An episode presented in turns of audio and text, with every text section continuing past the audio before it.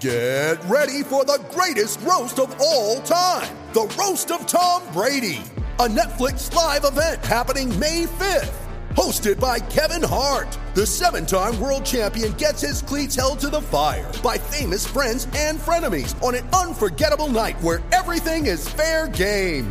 Tune in on May 5th at 5 p.m. Pacific time for the Roast of Tom Brady, live only on Netflix. You ready? Showtime. On May 3rd, summer starts with The Fall Guy. Let's do it later. Let's drink a spicy margarita. Make some bad decisions. Yes. Audiences are falling in love with the most entertaining film of the year. Fall guy. Fall guy. Fall guy. That's what the poster said. See Ryan Gosling and Emily Blunt in the movie critics say exists to make you happy. Trying to make it out? Nope. Because I don't either. It's not what I'm into right now. What are you into? Talking. Yeah. The Fall Guy. Only in theaters May 3rd. Rated PG-13. When you need mealtime inspiration, it's worth shopping Kroger, where you'll find over 30,000 mouth-watering choices that excite your inner foodie. And no matter what tasty choice you make, you'll enjoy our everyday low prices, plus extra ways to save, like digital coupons worth over $600 each week. You can also save up to $1 off per gallon at the pump with fuel points. More savings and more inspiring flavors make shopping Kroger worth it every time. Kroger, fresh for everyone. Fuel restrictions apply. Mother's Day is around the corner. Find the perfect gift for the mom in your life with a stunning piece of jewelry from Blue Nile. From timeless pearls to dazzling gemstones, Blue Nile has something she'll adore. Need it fast? Most items can ship overnight. Plus, enjoy guaranteed free shipping and returns. Don't miss our special Mother's Day deals. Save big on the season's most beautiful trends. For a limited time, get up to 50% off by going to Blue Nile.com. That's Blue Nile.com.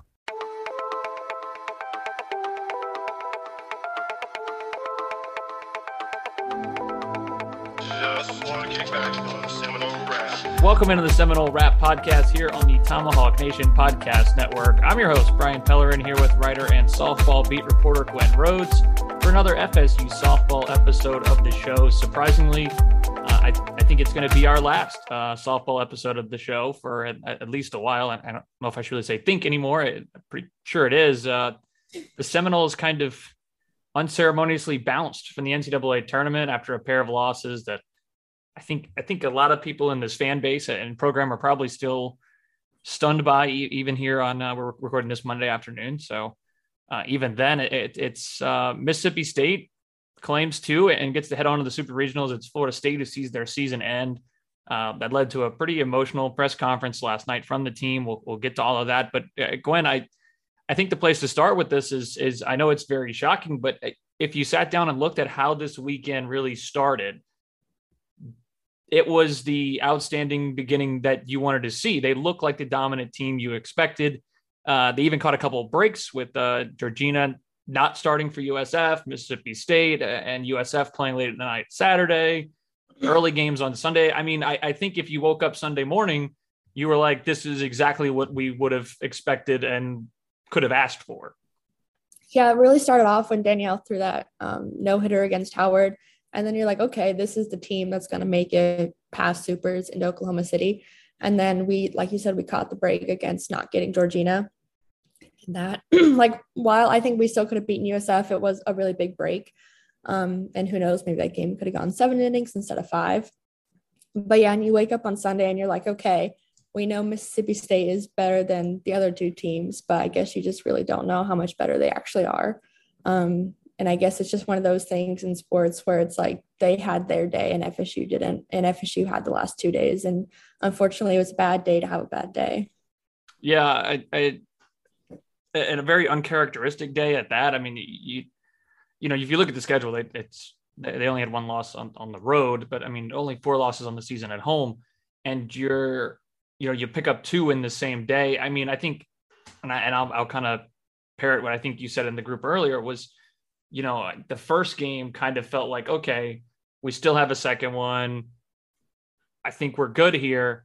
Let's just get ready for the second one. And, and they jumped out quick and, and had that 3 0 lead. And then it just felt like, I, I, don't know that they, I mean, they got singled to death basically in that inning, mm-hmm. but it was, I, I, I don't know. It was very different too, and I don't want to compare it to the the uh, ACC championship game, but it felt like in that one they were going to get the big hit, and this one felt almost like you knew like the season was on the line type of pressure in it. Did you do you kind of feel the same way on that one?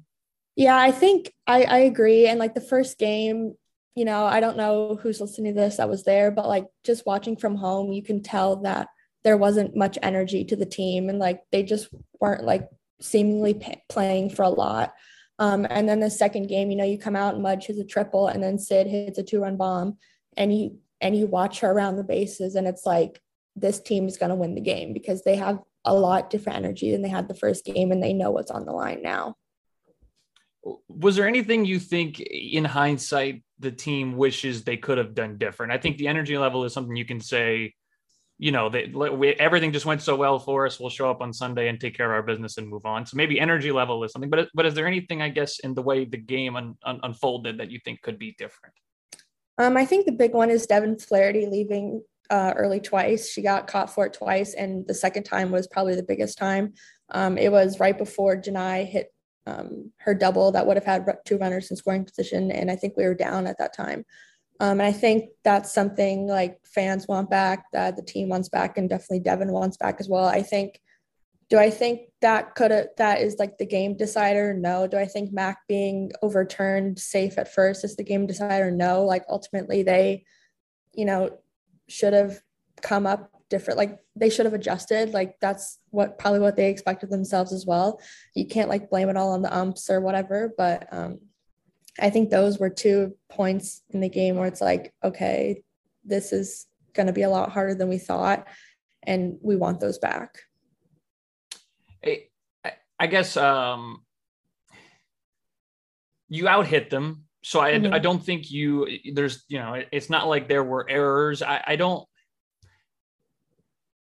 I, I, so I'm trying to, I guess, the better way to frame this question, and I, and I don't want to even make it just like a Brian throws questions at Gwen session, but the I, I, guess when you look at a, a, frustrating, surprising type loss, and, and and the thought that goes back to my head over the last 24 hours has been the uh, Jacksonville State game when I, when I did, we did this sem- this Seminole Rap podcast after that, and it felt like everyone was quick to point fingers and well, we should yeah. have done that, we should have done this, and this would have just almost felt like um, you know that that wasn't the reaction. It was very positive, and and and everyone was kind of supportive of the team because the the fan base around it is obviously different than football. But mm-hmm. the there's like you said, there's not a moment where I think this this group really could look at it and say like, oh, we really we really blew it.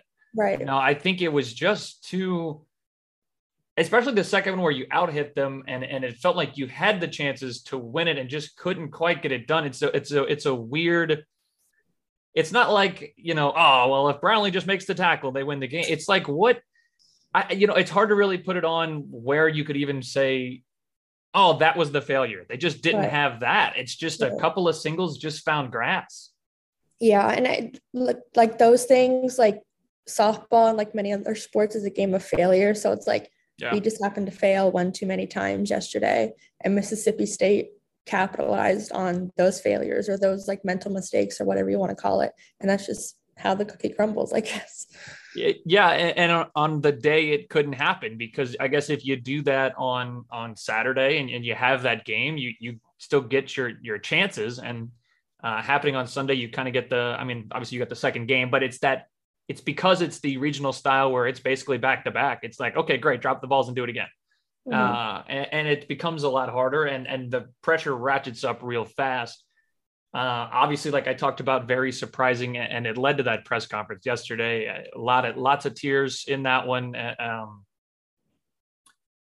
almost surreal. I don't I don't know the right word for it. It was it's tough to watch. You know, first of all, you know, uh, hats off to them for for being able to go up there and, and answer those questions. That's a level of maturity that um, you know it, it's impressive, and, and, I think everyone should should be happy with. But um, you know, it just shows how much they care. You know, they yeah. they really wanted to to win this and, and finish off this special season. And I think it kind of attests to like if you watch the press conference and you heard Sydney Sherrill speak, like in Cat speak, like it kind of attests to the culture that coaches built around the program and like you know players want to stay for that extra covid year and and like players are comfortable with their spot on the team if it's not a starting role, like coming off the bench or getting so many designated hitter spots. Like Kocha puts the people first, and like I think Sydney really spoke to that um, in her press conference as well. Was there anything that that anyone said that really stood out to you more more so? I, I mean, I you know watching it earlier, you could just see them all just constantly reaching towards their eyes, and and I thought I thought Sydney held held it together pretty well, but not that it's like emotion shopping or anything, but you know, it was um it's hard. I mean, it's just hard to watch. Yeah, and like if you're someone that's been following the team like really closely since the national championship or before, like you know that Sydney's the last remaining member of that team. And I like putting aside like her accolades, she's the last person on that team that was on the national championship team and like such a big moment in the program it kind of hurts obviously for us and it obviously hurts for Sydney as well. Um, and and just kind of re like promotes the fact like how important she was to the team. Like not saying the team will be bad when she leaves, but it just really shows that she was kind of the leader on the team and like why part of the reason why we um, got so far in the postseason.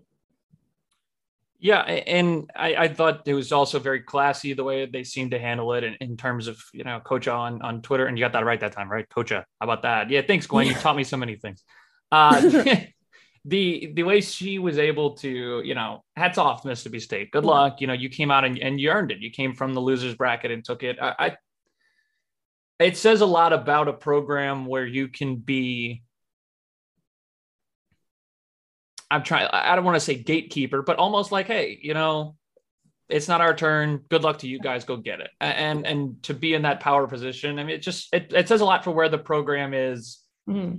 where that type of or you or you can feel like when she says it, it means something, it matters. It's you know, it's not just like a a casual throwaway team building. Good luck, guys, kind of thing. Yeah, I think Kocha really like she's obviously been around the sport for a really long time. She's been at FSU for a really long time. And she like knows the value of the sport and she knows that it's growing and like you don't want to bash your opponents or or you don't want to like root against them or you don't want to like say negative things about them even though they beat you twice in a day to like make it farther in the postseason than you did. It's really about like growing the sport and like just being good people to each other. I think that's what coach really drives every day, like personally and with the team as well. Well, to to her her mission to continue growing the sport, I do want to pick your brain about these super regionals coming up in a bit, but I do want to start and keep it on this team and this program with with where they are now. Obviously, like you mentioned, some losses coming. What does this team look like going forward? What are the holes? What what do we need to see here? Um, I think maybe the biggest question is obviously who fills Sid's spot at third. I think maybe you can get a couple different answers from depending on who you ask. I think, you know, either Christina Hartley, who's been a freshman this year, she's gotten some time over there, or Brooke or Josie, or maybe even Devyn. I'm not sure exactly what Devyn's arm is like, but Sid moved from second to third when she when Jesse Warren left, so who knows? Um, I think that's probably the biggest question. And then also how you fill Danielle Watson's spot. We have Ali Dubois coming off redshirt. um, she transferred in from Boston University and she was their ace. Like she was the best pitcher, not only at Boston, but in the conference. Um, so we have her coming off redshirt. And then we have two really good freshman pitchers coming in as well. So I think it's going to be a battle to see who takes that number two spot and like who fills the number three spot. Like maybe Mac goes to number two. Like who knows? yeah, it, it's still very fresh. Um, so I, obviously a lot of time I'm I'm fall ball and all the things to still come back around. So there's a lot of time for growth and, new people to emerge. Is it transfer portal? Is it you know who knows? Um, but it, this is a type of team who who can be back to this very competitive level right. um, in short order. I, I, I don't think it's it's a team that's like, well, this was the window. Obviously, you you know, your leaders are leaving, but I don't think that means the program is completely finished. Obviously, yeah. it's not completely finished, but you. yeah, I agree. Yeah, I it's last year was a big surprise to some people because we just like weren't that good offensively and just so many like we just weren't putting up power numbers. And then we come out this year and it's like okay this is such a change but like we're also back to where we needed to be. And i think you know it was only a little blip last year if you even want to call making national runner up a little blip. Um but i guess how you got there. Um i think this team kind of sets the precedent going forward because if we look back in 2018 like the team before that in 2017 that was a stacked team. They should have made the championship series, but they didn't. And then the team next year came out and won it. So I think this year is a good building year um, and a, a learning lesson, if you will, for next year's team. Yeah, I, I, think it's a it's a good point from you there. Is is it's last year's team had had a very obvious weakness where this team obviously didn't have quite that, but it's mm-hmm. that same level of um, you don't have to be the greatest team in the world or, or the the the you know have individual star talents to be a team that can be impactful. I mean, look, just looking at last year's team where you really didn't have the bats to be you know mm-hmm. the best team ever, but you were right there and and even challenged Oklahoma, who, as we talked about, I think last week, it's just. I, I, I don't know how you touch Oklahoma, but you know you were right there to compete with them. So yeah. you don't have to be that far out in this in this sport. Um, anything else on this team you really want to touch on before we move on? Um, I I kind of touched on a little bit last week when we talked about like who shined at the ACC uh, championship, but I I just think Devyn Flaherty this entire year has been so under the radar. Like, yeah, of course now she's getting picked apart or whatever because of her mistakes from this last two games, but I think no one really talked about Devyn Flaherty this entire year. Like she was so consistent and like she wasn't putting up big power numbers, but like she would hit a home run. I think she had like nine on the season now. Um, and I think she really came up big at second base. Like practically every ground ball cat hits goes to Devyn. Um, and she is a big part of the reason why we're the number one fielding defense in the country. Yeah, I think I have her stats here. It's uh, 355, mm-hmm. 45 runs, 12 doubles, two triples, and looks like six home runs. 31 yeah, going, going into the regional, I believe Devyn was leading the team in batting average. So that no one talked about that until this weekend, which I think is absolutely crazy. Yeah, it's hard to go under the radar with that. But I guess mm-hmm. when you I guess when you're surrounded by so many um outstanding players, it's it's I don't want to say easy, but it's it's a little easier. Yeah. Um, but yeah, that type of growth can can be something if she continues to develop. Um, mm-hmm to, to broaden it out to beyond uh, FSU and help growing the game. And, and I have to imagine if you're a FSU softball fan, you're, you're probably going to continue to watch softball here through the end of the year. It, it just seems like that's the, that's the type of sport this soft that softball has become. Um, I did want to pick your brain on these super regionals. Um, we had a couple of upsets, especially in in I guess our our bracket uh, where Missouri, I believe it was Missouri, right, didn't get out of yeah. the regional. It's Arizona who gets through. Um, so Mississippi State, who who obviously knocked us out, ends up hosting Arizona this weekend. Uh, it, anything that else that really jumped out to you from the weekend that was surprising? I know Virginia Tech looked like they were um, hang on by a thread in the losers bracket for a while. Uh, I think it was was it Ball State that had them down in the uh, towards the end of their game on Saturday. Miami. Miami Ohio. I was picking the wrong Ohio school. uh, but yeah, I, anything else that stood out to you? I think if you're a softball fan, you really you watched and you were on the edge of your seat, kind of waiting to see if Alabama was going to make it out of the Super Regional. And I, I don't know how to feel about that, to be honest. Like, I'm really excited for Stanford. I'm excited that it's like adding to the parity in the sport that like someone else is winning it. But it's also like a national title contender team lost at home, just like we did. And that kind of sucks. But I think Stanford really showed out. Like, they lost their first um, game to Alabama in the regional final, and they came back and won.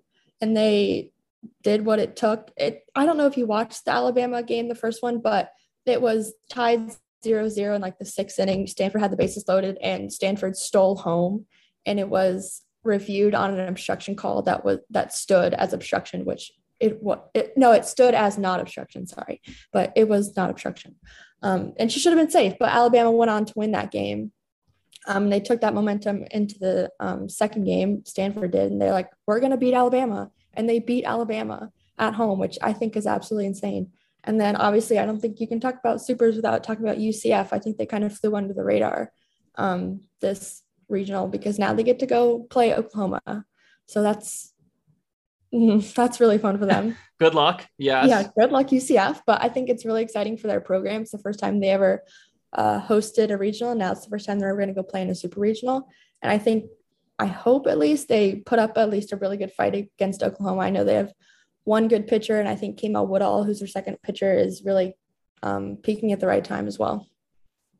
I've been trying, as you were talking, I was trying my hardest to find this this play at the plate on Twitter. I'm searching Stanford tweet, I don't Stanford know if they posted a video obstruction. about it. Yeah. I'm like, somebody on the internet needs to be upset, right? Come on, anybody. Uh, I, I can't find it. I, the one thing was the uh, the UCF regional was was weather Mhm. impacted quite a bit. I, I saw some people complaining that Michigan had a.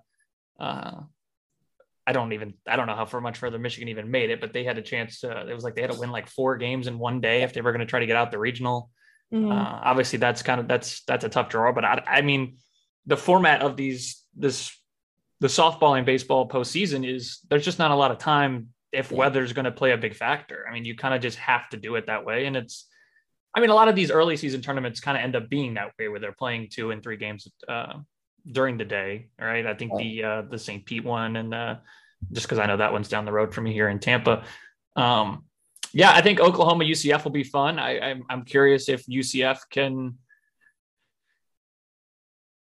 compete. I don't know, man. It's so hard to even say that because Yeah. Oklahoma is just so good. Um. It's it's otherworldly uh, what they've been able to do. Uh, it looks like the I mean the Pac-12 uh, had a good showing this weekend. Mhm. They've got what is it one two three is it four if I'm counting that right. I know it's. Stanford, UCLA, and Arizona State. I don't know if Oregon and- State. Oh yeah, Oregon State. That's another big one. Oregon State beat Tennessee twice to win the Knoxville Regional, which I think is pretty great for Oregon State. I was kind of rooting for them in the Pac-12. Yeah, it it seems like the Pac-12 really, really performed well at the. Um, I guess looking around, I assume it looks like the SEC probably didn't perform as well because I only see one. Two, I know, I know. I like we've talked about before. I went to LSU, and I'm pretty confident that LSU's coach might have coached her last game for the school this weekend. Uh, it just seems like the SEC really didn't bring it then.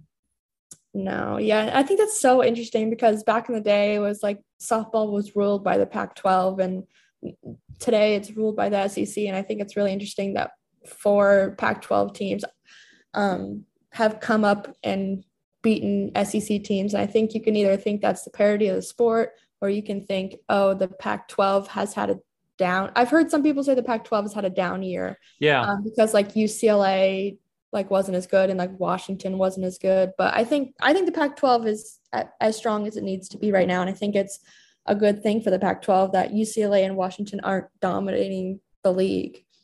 Yeah, and if we're going to talk conferences, I feel like I, I do have to to look at the ACC. I mean, obviously Florida State had the result they did, and then if you look at, um, as we mentioned, Miami, Ohio had uh, had Virginia Tech on the ropes there for a while at home. Um, I, I think Duke did get through. If I was just looking at that right, um, how how do you think that the the ACC performed relative to what maybe we had expected? I saw Clemson also got through as well. Mhm. I think the I think the ACC did really well. Um, Georgia Tech they didn't get to the regional final against Florida. They lost Yeah, to you- Wisconsin, but they were a walk off walk away from getting into the regional final. So I think that's a big milestone for them as well. But I think the ACC as a whole, like you have two teams that are in less than five or less years of experience and they're going to super regionals. I think that's absolutely insane. And then Virginia Tech, like they're not a new program, but they they have a relatively new coach, like within the last couple of years. And I think what he's gotten Virginia Tech to is absolutely outstanding. and I had we had our, talked about last week the uh, the Clemson regional was looking pretty tough. Yeah, Uh, Auburn is at UNCW, and I forget the third school that was there. Louisiana. Oh yes, UL. Um, yeah, I mean, you know, they, to come through there and, and Virginia Tech, I, I don't know. I put on that Virginia Tech game on Saturday night, and I just fully was just like, I don't think they're losing. And almost immediately, it was like ball over the wall, off the wall, over the home run again, and I was like, okay, so that that answered that quickly. um, you know, it's just impressive what what that program's been able to do. Yeah. Um, any final thoughts before we we kind of? I guess I, I got to push you for a champion, right? That's the only way this ends. That's the only way these podcasts are supposed to end. Um, I guess the answer. I'm going to steal Oklahoma from you. I'm going to make you pick someone besides Oklahoma. Okay, um, who could pick, surprise? I wasn't going to pick Oklahoma anyway. I think. Oh, good. Arkansas, Look at you. I think Arkansas is my answer because they won the SEC regular season, they won the tournament, and they didn't lose a series at all this season. So I think they're in a. I don't think they lost in the regional either, but I think they're in a really good spot, and they are really hungry, and they have a lot of different aspects of the game like speed, power, pitching that can really propel them far. Well, you heard it. So Arkansas, a, a team to watch on on the uh, championship run here to Oklahoma City. Uh, Gwen, it's been fun. Um, if, if we pop around, you've got other interests, let me know. We're more than happy to have you back on the show. Um, sad to see it go so quick. I, I feel like yeah, I was uh, I was learning softball stuff here, and we were we were getting much better. I mean, I even got Coach A to Coach Ah. How about that? What a growth by me. I'll even say it less clunky than that next time. But um, yeah, I, again, just a, a, stunning surprise to see the season end so soon. But um, I think you still have to be proud of the, the growth the program has seen and, and the fan base mm-hmm. they've been able to build. It, it's it's a testament, and it's it's it's impressive. Yeah, and I will say, like before we sign off, that a couple of the players, like not you know, Kat or Sid or Michaela, like they're gonna play a couple like um I can't even think of the word. A couple of the non-starters um, are playing in collegiate summer ball, kind of okay. like baseball has. So that's a growing opportunity. Michaela was in it last year, and look where she is now. Like, yeah. it's obviously really helpful for them. so I think for those players that are playing in it, and I'll have an article about that later on. But I think you can be really excited that they're getting more growth opportunities throughout the summer and not just in fall ball or before spring starts. Yeah, and, and, I think I, I think being able to watch that through the year, and you know, who knows what the next year entails um, for either of us. But you know, if there's an interest and, and, and you guys enjoyed this, let us know. You know, maybe it's something Gwen and I can look at next year. It's an every other week thing or or whatever. If if this interests you, let us know. We'll be more than happy to talk it over and see if it's something that fits in our schedules. I mean, again, we're talking a year from now, so who knows? but uh, I think you guys have been receptive to it so far. Glenn, I appreciate you joining us and, and making us smarter on everything softball. And uh, obviously, the people have loved your work throughout the year. And the comments on, on the articles have been nothing but glowing. So great job, and, and thanks for the help. Thank you. Yeah, that's a wrap.